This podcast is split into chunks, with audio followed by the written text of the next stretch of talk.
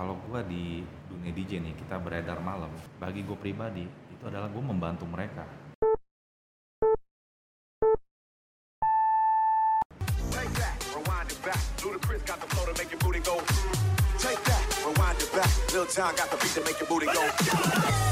Oke, welcome back again to Charlie White Podcast. Dan malam hari ini gue akan ngobrol bareng dengan brother gue dan sekaligus juga best friend gue nih DJ Venom C. halo halo Welcome brother. Dan dia malam hari ini juga nggak sendirian ditemenin sama soulmate-nya istri tercinta tentunya Ria Feblin. Hai, hai, hai, hai. Mantap. Oh. Waduh, kita ala-ala DJ bro. yoi seru ya Oke, thank you banget buat brother Venom dan juga istri Ria Feblin. Thank you for coming. Dan malam hari ini gue lagi ada di tempatnya brother Venom, yaitu di Maximus Nongkrong Space yang lokasinya ada di Dimension Alam Sutra, guys. Buat lo orang semua yang lagi pada kepingin nyobain sup, ya kan, yang gurih-gurih nyoy kalau zaman anak now bilang recommended banget serius. Apalagi kris crispy crispy-nya itu tuh kriuk-kriuk di mulut gimana gitu. Ini juga dibikin oleh istri tercinta nih brother ya. betul. Kira-kira buat teman-teman yang belum tahu nih eh, backgroundnya dimulai dari brother Venom dulu deh. Bro gua taunya lu kan sebagai eh, DJ ya dan bahkan orang bilang wah di, eh, Venom ya itu tuh eh, legend legend dan legend gitu. Emang lu mulai dari kapan brother untuk nge-DJ kira-kira itu tahun 2001 lah 2001 2001 dari zaman gue nge-DJin di Sweet Seventeenan ah iya iya iya iya iya iya. kayak nge-DJin cici-cici umur 17 tahun tuh Anjay. gue ngeliat waktu itu gue umur 14 tahunan kurang lebih Oke, jadi dari 2001 tuh ya. ya kurang lebih Oke, kenapa instrumen DJ sih bro yang lo pilih? Kan banyak nih. Kalau gua kan musisi, gua milih vokal, ada yang milih gitar, ada yang drum. Kenapa harus DJ? dulu tuh kayak zaman-zaman kayak Linkin Park, Limp Bizkit ya. Oh iya betul. Ya, orang betul, tuh betul, lihat teman-teman gue tuh pada main gitar, terus Hmm. main drum, Ya, terus main nyanyi vokalis, iya. ada jadi basis juga tuh. Oke. Tapi gue lihat DJ jarang nih. Oh ya udah ambil DJ dong. Oh ini. Jadi lo ngambil segmen yang saat itu memang belum booming booming banget ya. Yep. Tapi cukup berani bro. Harus. Mantap. Terus kalau buat Ria sendiri nih, Ri, eh, backgroundnya apa Ri? Apa langsung memang udah ngerti masak dan langsung bikin eh, song sui pentung itu atau gimana? Enggak dong. Eh, pertamanya memang gue sukanya tuh di dunia dunia make up lah. Jadi kalau pas zaman zaman kuliah, gue carinya memang yang gampang-gampang jurusannya. Biar ya titel aja kan. Yang penting lulus gitu kan sarjana. Oke. Ya udah, gue carinya ilmu komunikasi malah. Habis itu setelah dari situ belum sempat lulus eh, sarjana, tapi gue tetap udah ngambil lagi nih kursus untuk make up make up gitu. Jadi dari dari situlah gue justru ke terjun ke dunia beauty.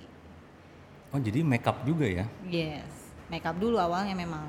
Habis itu Oke. baru deh merambah lagi ya Sulam Alis beauty planner lah jadinya. Dari tahun berapa tuh? Dari tahun berapa ya zaman gue kuliah tahun berapa ya? 2000, 2000 2007 lah. Sampai sekarang masih dong? sampai sekarang sih masih. Ada yang masih, ada yang enggak gitu. Oke oke oke. Terus mulai untuk bikin bisnis kuliner ini kapan? Bisnis kuliner sebenarnya belum begitu lama ya, sekitar masih tiga tahunan ya. Itu jadi iseng-iseng aja karena ya Ruko nganggur, habis itu ya udah deh mau buat apa nih gitu kan. Gue mau buat beauty studio, habis itu bawahnya apa gitu kan. Yang kepikiran jadi ya udah deh buat makanan aja yang orang sambil nunggu kan bisa nyemil nyemil gitu. Gila, Jadi guys. itulah tercetus idenya bikin makanan. Gila bayangin. Iseng-iseng doang aja bisa enak. Enggak ini gue bukan lagi di endorse ya, enggak. Tapi beneran enak gitu loh. Nah buat yang penasaran langsung mampir aja ke Maximus ya tulisannya ya. Gitu. Oke balik lagi ke brother di DJ Venom nih. Gue manggilnya Bro Venom aja ya. Iya, yang senyamannya aja. Yang Iya. Kaku-kaku lah. Gitu. senyamannya aja. Bro, Eh, berarti kan lu nge-DJ nih dan gua kan sempet tahu kalau event terbesar lu adalah bikin eh, R&B parade show ya. Ya betul. Ya itu di tahun berapa, Bro? 2011, 2012. Ya, dua kali. 2011. Tapi Iya, struggle-nya banyak juga itu ya. Oh iya banyak dong. Nah, Belajar, ceritain belajar. dikit deh kurang lebihnya. Kita punya keinginan untuk bikin ini sesuatu yang besar. Karena kita tuh di dunia entertain itu kayak pendatang. Kalau lu nggak bikin breakthrough, ya lu begitu aja. Jadi lu harus bikin sesuatu yang boom, breakthrough. Baru bisa dilihat orang gitu Iya, ya. Betul. Kalau lu cuma gitu-gitu doang, lu Ya. cuman salayaknya segelintir orang-orang yang pada umumnya. Betul sekali. Tapi kan apa ya? Gimana lu menyingkapi orang-orang yang bilang, "Aduh, lu mah Eh, begini, lu mah paham begitu." sih. Masuk kuping kiri, keluar kuping kanan, atau mau masuk kuping kanan, keluar kuping kiri. Nah dibalik tuh ya. Intinya Gak usah didengerin. ya biarin aja. Kita kasih pembuktian aja. Beres kok. Sekarang ini lu bisnisnya apa aja sih, Bro? Lebih ke sekarang restoran Iya. pertama, yang kedua digital kreatif, Oke. agensi kreatif lah dibilangnya. Ya. Yang ketiga bisnis insurance. Hmm. Nah, ini menarik nih. Dari dunia nightlife ya kalau kita bilang, ya kan di dunia yang gemerlap orang bilang. Makanya sebutnya dugem. dunia gemerlap. Pertama kalau eh, digital kreatif masih ada kesinambungan ya kan. Nah, kalau soal bisnis apa? Insurance itu gimana nyambungnya, Bro? Apa yang brother lihat pertama kali? Eh, Apa karena memang wah ngikutin tren aja gitu? oh enggak. Kalau kita ikut-ikutan, sekedar ikut-ikutan pasti mati itu. Mati digilas. Jadi jangan jangan ikut-ikutan. Ikut kalau mau ikut ikutin kata hati. Boleh. Ikutin kata hati. Oke, pertama yang gue lihat itu adalah peluang sih. Jadi gue tipikal orang yang suka searching, lihat-lihat peluang, apa yang bisa mendongkrak ini menjadi sinergi lini bisnis kita yang pertama. Oke, Ternyata ini bisa mensinergikan, gitu. mensinergikan. bisa mensupport tepatnya. Tapi kan dunianya beda banget bro. Maksudnya gini, yang satu entertainment, yang ini urusannya kalau orang awam taunya apa? Melulu melulu itu ya urus urusan orang sakit Oh, atau banyak sih kalau mau dibedah di sini. hmm, Soal insurance itu nggak selalu yang tadi brother Charlie bilang soal orang sakit, orang sakit. hmm, Insurance ini tentang value of life. Value of life. Kita berbicara tentang kehidupan. Terus ini istri ceritanya gimana nih? Pertama kali ngelihat lu nih, yang dari dunia DJ tiba-tiba, maksudnya ada satu uh, lini bisnis lagi yaitu di dunia insurance. Dukung apa gimana? Awalnya jujur aja, bini nggak ikutan, Gak ikutan? ngumpet iya. di belakang kasir ya bu? Lihat dulu kan, nggak langsung kita apa mau langsung terjun. Oke, Tapi kan kita di sini tuh eh, segala sesuatunya kita mulai dulu aja. Mulai dulu Celupin jempol dulu, mulai dulu. oke. Kalau nggak mulai nggak tahu. Terus sekarang dukung apa gimana nih? Langsung ditanyakan. Oke, gimana? Ibu Ria Feblin, apa yang membuat lu lihat ini nggak salah nih laki gue sekarang main-main di kolam yang ini gitu loh, di insurance ini gitu. Hmm, sebenarnya bukan gue lihat insurance nih sih, semua bisnis yang dia jalanin asal itu eh, masih capable bisa dia lakuin Mhm. dan tujuannya jelas, pasti gue support support aja gitu. Gue selalu support pasti. Jadi Hmm. bukan cuman masalah oh kenapa di insurance terus gue support ya. Ya semua bisnis juga kalau dia lakuin emang tujuannya eh, bener ya udah gue support kok. Jadi sekarang support-support aja ya. Ya support karena gue juga nyemplung kan. Oh. Jalan berdua. Iya, power couple. Jadi power couple ya. Yoi. Sekarang kalau di dunia konvensional atau bisnis-bisnis konvensional itu mereka kan punya visi misi. Nah, apakah di dunia insurance ini lu juga punya visi misi atau gimana nih, Bro? Boleh share gak? Boleh dong. Jadi gini, di Indonesia ini market itu masih basah sekali. Oke. Kalau mau dibilang nominalnya itu baru 8% yang melek tentang insurance. Mm-mm. Tugas kita adalah mengeduket mereka supaya paham apa yang mereka punya, apa yang mereka ambil. Mm-mm. Nah, tugas kita adalah mengeduket, kita men-sharingkan sesuatu yang baik. Terus orang-orang bingung nggak bro? Maksudnya lu kan dari yang beredarnya di malam hari ya. lu nggak pusing sama pemikiran mereka atau gimana? Gini gini. Eh, kalau gua di dunia DJ nih kita beredar malam gua kan DJ itu tugas DJ adalah apa? Gua garis bawain dulu nih. Tugas DJ adalah menghibur.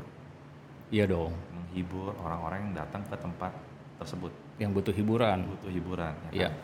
Bagi gue pribadi itu adalah gue membantu mereka. Make sense. membantu mereka. Iya. ya ya supaya ya terhibur ya kan melalui DJ dan apa bedanya gue di dunia insurance? Membantu mereka supaya tidak terjadi terhindar dari resiko-resiko. Oke. Financial. finansial hmm. sama-sama membantu. Cuman bedanya satu gelap satu terang Oke, nah sekarang gue mau balik ke Ria. Ya, lu sempet ada worry-worry nggak sih? Maksudnya kekhawatiran-kekhawatiran karena kan secara laki lu ini kan DJ nih, ya kan? Dia ada di dunia yang malam hari, ya kan? Sampai Apa- pagi hari. Betul, berangkat malam pulang subuh ya Iya, kan? betul. Nah di sana kan ya you know lah, ya kan semua orang juga tahu. Apa nggak takut kecantol sama Lydia Lydia di luar sana? Waduh, kalau That's my dream, mas. kecantol Lydia Lydia ya gua sih percaya-percaya aja orang yang nggak pernah yang negative thinking ya Hmm. itu uru- ya urusan dia yang rugi rugi dia gitu kan Pede ya bu gue gue pede-pede aja pokoknya yang penting dia tahu aturan gue tahu lah batas dia kayak gimana gitu kita sama-sama udah dewasa punya tanggung jawab lah ya Oke. dan ya Kita- udah itu komitmen itu ya ya udah Ya. tahu dia udah pegang itu kan Komitmen, jadi ya ya. terserah dia gitu itu doang sih. Ini sih gokil sih. Umumnya orang menilai tuh seorang DJ itu dalam tanda kutip, wah hidup di dunia malam pasti berantakan hidupnya. Ini kayaknya gue ngeliat kalian eh, apa pasangan yang serasi dan juga kayaknya sayang sama keluarga ya bro.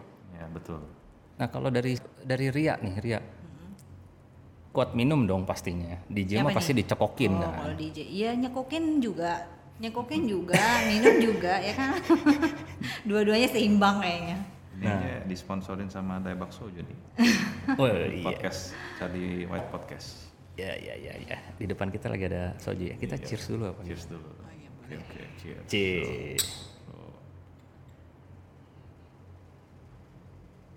Mantap guys. Ini boleh langsung di order sih. Apa? Dari bakso Iya, ya. Daebak Sojo Aduh. salah satu klien kita juga Iya. Karena kalau ngomong aus, di bakso tuh lebih bikin lancar, Bro. iya betul. Lancar semuanya. Lancar semua urusan. Oke, nah kan dia kan minum. Otomatis kan kalau malam nyetir balik ke rumah, ya kan? Itu apa lu bilang lu lu nggak pernah ngelarang udah deh stop aja nggak DJ-nya apalagi sekarang udah berkeluarga udah punya anak kayak gitu gitu loh. Oh, kalau yang urusan Lydia Lydia sih gue sih nggak worry. Ya, karena oke. emang ya itu urusan dia Hmm. ya kan? Gue percaya penuh tuh. Lagian juga bukan gue yang takut kehilangan sih sebenarnya. Dia dong yang takut kehilangan Asik. gue. Oke, terus, kalau urusan minum-minum ya itu juga sih sebenarnya yang gue worryin. Karena mm, kita kan harusnya kan nabung tuh nabung sesuatu yang baik ya. Tapi kan dia kayak pergi malam pulang pagi itu kayak kayak nabung juga sih memang. Tapi nabungnya nabung penyakit gitu loh maksud gue Hmm. Iya, ya lu lu minum gitu-gitu terus mau sampai kapan gitu. Nah eh, setelah punya anak tuh kayak berpikir tuh udah beda. Mungkin dulu masih single sampai married juga masih belum punya anak itu masih tim hura-hura deh. Tim hura-hura, Ya kan? betul. hura-hura terus ya. Kalau nggak ke klub nggak nggak afdol gitu. Kayaknya harus pulang pagi ya nggak mau pulang sampai nggak mau pulang mau kan pulang. tak mau pulang sampai klub tutup diusir baru tuh bubar ya kan Mm-mm. Nah, kalau sekarang tuh kayak mungkin bertambahnya umur kali ya, udah pemikirannya juga udah beda gitu. Jadi yang dipikirin apaan gitu. Lu pulang pagi gitu dengan kayak begitu tuh lu nabung apa gitu. Mau sampai kapan juga kan? Kayak gitu. Jadi lu nggak usah nabung-nabung yang sesuatu yang nanti ke depannya lu bakal jadi apa gitu nabung penyakit gitu. Mendingan kita kan nabung duit ya dapat bunga dapat dapat benefitnya lebih bagus gitu. Soalnya kita ngeliat anak sih. Tuh Nah, gue pribadi ya, gue ngeliat tuh. Jadi kalau gue tuh ada di apa kalau di DJ itu ada yang namanya level DJ lawas yang udah berumur ya di Iya. atas kita di atas gue gitu. Ada yang di bawah gue juga gue ada di generasi tengah. Nah gue melihat yang di atas atas gue itu mereka ya maaf kata ya ya end up-nya nggak bagus lah. Di situ gue mikir makanya kan mau sampai kapan juga. Hmm, paling kuat berapa lama sih gitu ya? iya karena kan secara lu bilang oke lah lu nggak minum di dalam. Ya, lu nggak ngerokok juga. Betul. tapi kan lu pasif di sana kan. Lu Rokok pasif. iya ya itulah terus gitu lu begadang juga badan Hmm. lu ya pasti kemakan lah kayak gitu sampai kapan bro Secara usia bertambah ya, Bro. betul sekali nah gue mikir di situ secara umur bertambah profesional gue sebagai profesional umur tambah stamina gue menurun what's your backup plan gitu jadi gue mikir hmm, oke lah gue harus bikin alternatif nih gitu. Oh. alternatif income lain Yes. maksudnya jangan melulu di situ-situ doang ya kan lu udah tua masa lu nggak DJ kakek-kakek ya kan kan nggak mungkin juga Iya, apalagi zaman sekarang cewek-cewek yang Yoho. itu yang jadi pada DJ yang lebih laku ya nggak sih? Iya, selama dia umurnya masih ini ya, masih masih ABG ya, masih bunga ibaratnya. Masih bunga. Masih bunga. Kalau udah nenek-nenek siapa yang pakai juga ya? Keriput. itu itu bunga udah layu Udah layu, bukan Iya, iya, kembang iya, DJ iya. lagi. Prinsip-prinsip hidup apa sih bro yang yang lu pegang selama lu eh, jalanin hidup ini gitu kan? prinsip yang gue pakai ya dalam hidup gue mulai dari salah satu prinsip gue pasti dan yakin. Maksudnya apa tuh? jadi segala sesuatunya tuh ada yang namanya pasti. Kita ngerjain sesuatu tuh harus pasti punya. Kita lihat kalau nggak pasti pasti lu jangan kerjain lah. Buang waktu. Jadi lu pasti lu lihat ada hasilnya. Depan mata kelihatan pasti tapi selama lu jalanin itu lu juga harus punya keyakinan. Yakin. Hmm, yakin lu pasti berhasil di sini. Kalau lu nggak yakin nggak yakin berhasil mendingan lu nggak usah jalanin. Hmm, itu pasti dan yakin. Pasti dan yakin ya. ya Berarti pasti believe dan yakin. sama dirinya sendiri dulu maksudnya. yes kurang lebih begitu. Eh, terus kalau gue mau ngomong soal lu kan di panggung ya, Mm-mm. selama ini lu di panggung, lu jadi center pusat perhatian orang. Yang gue lebih mau kulik itu di insurance itu adalah lu gimana menanggapinya karena kan banyak orang dalam tanda kutip gengsi bro. Oke, kalau kita berbicara soal gengsi ya, lu hidup pakai gengsi, lu mati bro.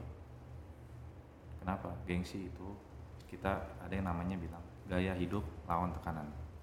Wow. Semakin gaya lu gede, Iya. gaya hidup lu gede, tekanannya makin gede. Ujung-ujungnya apa? Mati bro. Mati stres. Stres, stres dulu. Gaya mati habis hidup. itu. Hmm, gitu. Dan banyak gitu gue lihat. kalau Ria sendiri gimana? Gue sih sebenarnya yang penting tuh eh, ngelakuin segalanya dengan niat baik deh. Gue yakin kalau misalnya apa pun yang kita lakukan dengan niat baik, otomatis pasti ada jalannya. Itu sih prinsip gue.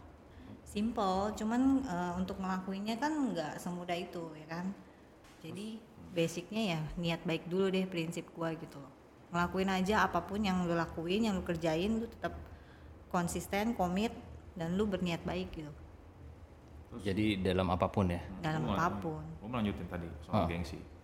Gue harus sharing soal insurance ini karena dia pikir dia tahu. Jadi gue harus menyampaikan ke orang-orang bahwa insurance itu penting loh. Kadang-kadang orang ah enggak, gue nggak butuh, gue nggak butuh, hidup gue udah enak nih. Tapi mereka nggak melihat blind spotnya.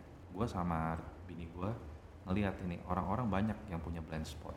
Kayak Bro Charlie sendiri dari bangun Charlie White podcast Hmm. keliling gini-gini dapat oke dapat income pertanyaannya income-nya kalau terjadi resiko Bro Charlie mau nggak pakai dengan hasil jerih payah Bro Charlie yang selama ini cari Yang nggak mau lah bro. Nah, Nggak ada dia. orang di dunia ini nabung khusus buat bayar yang namanya sakit-sakit bro. itu salah satu blind spot Bro Charlie jadi ya Iya gue mengeducate meng- men-sharingkan ke orang-orang Terus kalau mereka say uh, no lah, terus dia bilang uh, apalah segala macam sama lo gitu gimana? it's okay itu pilihan mereka jadi gue ada satu cerita juga sih kalau boleh gue tambahin di sini Boleh, boleh. ini cerita soal nasi bungkus Oke. Jadi gue pernah ada satu kegiatan nasi bungkus bagi-bagi ya. Hmm. Gue ambil intisarinya. Jadi intisarinya ini buat gue ceritain lagi ke orang. Di saat gue bagi-bagi nasi bungkus, itu ada orang yang ambil nasi bungkus Ya. gratis loh. Ada yang ambil, tapi ada juga yang nggak ambil. Ada yang responnya kayak meremehkan, ah nasi bungkus. Mungkin asumsi gue ya. Hmm. Atau ada yang ngelihat dari jauh, nih ngapain nih berdiri nih bagi-bagi nasi bungkus, nggak jelas, bye, ditinggal Hmm. gitu. Ya, jadi kan respon orang beda-beda. Gue hargai itu. Yang penting niat gue adalah membagi, mensharingkan, memberi. Itu aja cukup. Untuk mereka ambil atau enggak itu urusan mereka sendiri. Itu pilihan mereka sendiri. Yang penting niatnya baik. Betul. Ya, kita memberi. Ya, itulah uh, itu cerita nasi bungkus. Niat dulu baik kan. Untuk mensharingkan orang harus butuh niat. Kalau lu cuman eh, bawaannya cuman hanya sekedar uang uang uang uang nggak semua nggak dapat uang dari bisnis insurance kan. Hmm. kerja usaha lain juga pun bisa gitu loh untuk dapetin uang tapi tapi di sini tuh kalau kita niatnya memang mau edukasi ke orang supaya mereka tuh terproteksi maksudnya finansialnya aman tabungan mereka bisa di- mereka gunakan buat yang lain tanpa buat bayar resiko-resiko yang terjadi nanti kan gak ada yang tahu gitu jadi itu sih selama niat kita baik untuk sharing edukasi ya pasti Tuhan kasih jalan itu aja sih Nah, jadi ada prinsip hidup gua nih eh, yang mungkin boleh tambahin ya, Bro Boleh, Charlie. boleh. Bantu orang lain, otomatis bantu keluarga kita sendiri. Itu salah satu prinsip gua juga sih. Believe lu ya. Ya, belief gua. Sampai sekarang ya dengan gua jalanin prinsip itu ya puji Tuhan sih semua ya kita dijaga, diberi kemudahan semua. Puji Tuhan. rezeki nggak melulu tentang uang gitu. Iya. Nah, kalau soal rezeki itu, oke. mungkin gua tambahin lagi nih, Brother Charlie. Boleh, boleh. Jadi tuh banyak tambahannya ya pak Eh, ya, sebelum terima kasih loh dari undang Charlie White Podcast. Gak apa-apa dong. Jadi soal rezeki, jadi gini, rezeki itu kita mulai dengan yang namanya energi. Wah, dalam nih guys. Jadi energi itu sifatnya, energi itu nggak bisa hilang. Jadi Iya. energi itu tak akan pernah hilang, Oke. hanya berubah bentuk. Sama halnya dengan rezeki. Ya. rezeki juga tak akan pernah hilang, hanya berubah bentuk. Jadi tetaplah kita berbuat baik sama orang lain, tentunya sama keluarga kita sendiri, otomatis itu. Gitu. Dan setelah kita, kita juga bukan berarti berbuat baik minta pahala, oh duit dong bayar gua. No, rezeki itu bentuknya bisa berubah, nggak harus selalu uang. Hmm. Ya kita diberi kemudahan, anak Kesehatan. sehat, orang tua, papa mama kita sehat, papi mami kita sehat, anak sehat, teman-teman dekat kita semua diberi kemudahan. Ya itu aja, simple as that. Hmm. Yang mau berbisnis sama kita juga diberi kemudahan, Mantap. gitu saja. Menarik. Kurang lebih lah. Ya. Good, good, good. Berarti ada berapa tadi tuh? Energi nggak akan pernah hilang dan bantu orang lebih dulu. Ya, Terus prinsip nasi bungkus ya. ya nasi bungkus. Oke. Ya, sama pasti dan yakin jangan lupa Pasti dan Bro yakin. Charlie. Ya, ya sama kayak Bro Charlie kan bikin Charlie White podcast. Kalau nggak pasti pasti punya jangan kerjain. Kalau nggak yakin juga jangan kerjain. Tapi gue mirip-mirip kayak lu sih bro. Maksud gue, gue jalanin apa yang gue jalanin sekarang ini memang nggak melulu motivasinya uang Iya. gitu. Gue pengen hidup gue jadi impactful aja. Itu Buat nanti teman-teman yang dengerin, buat teman-teman gue yang lagi mungkin dalam kondisi yang lagi bingung mau ngambil keputusan apa, dia bisa denger eh, podcast ini terus langsung dia jadi iya juga ya, boleh juga tuh prinsip, boleh juga tuh tagline-tagline yang tadi barusan Bro Venom sebutin gitu. Nah, terakhir nih, kira-kira eh, pesan-pesan apa yang mau lo sampein buat teman-teman yang lagi dengerin di podcast ini gitu bro? kalau gue bilang ya hidup tuh cuma sekali bro jadi selagi lu bisa bantu orang lu bantulah siapa pun itu yang membutuhkan dan menurut lu pantas bantu kalau lu udah nggak bisa bantu orang itu ada yang salah sama diri lu sendiri Gokil. itu bro kurang lebih Ria, gimana Ria? Apa pesan-pesan buat teman-teman yang lagi dengerin? pesan dalam apa nih Eh, Hidup lah. hidup ya pesan hidup ya selalu emang harus berniat baik aja sih sebenarnya emang nggak nggak mudah sih bagi semua orang. Cuman kalau kita yang namanya punya niat itu pasti ada jalan. Itu selalu sih. Jadi niat baik dulu semuanya diawali dari niat baik. semua lu punya niat kerjain apa pun pasti eh, lancar. Min, pasti yakin itu ya. Gitu. Seperti kayak gitu. Tapi kalau lu misalnya niat lu kayak ah gua kerja cuman pengen asal-asalan doang asal mau dapat duit kayak gitu tapi itu kan niat niat lu berarti kan emang uang gitu kan tapi yang lu kerjain nanti hasilnya juga nggak maksimal menurutku sih itu Oke. Jadi kalau gue simpulin segala sesuatu yang dimulai dengan maksud dan tujuan yang tidak baik, end up-nya pasti nggak baik. Yoi. Segala sesuatu yang dimulai dengan maksud dan tujuan yang baik, pasti hasilnya juga baik. Pasti nanya. disertai dengan doa Pasti. Amin, keren banget.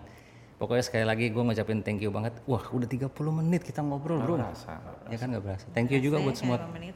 Iya, thank you juga buat teman-teman yang masih setia dengerin kita sampai habis dan sekali lagi thank you buat Brother Venom, thank you buat Sister Ria. Sama-sama. Kita akan kapan-kapan kalau gue undang ngobrol lagi Oh boleh. bersedia ya. Justru kita suatu nih kehormatan nih kayaknya, diundang kehormatan, Podcast ya. ya kan Oke, okay, thank you dan see you again di cerita-cerita seru berikutnya di Charlie White Podcast. Bye bye. Bye bye. Thank you.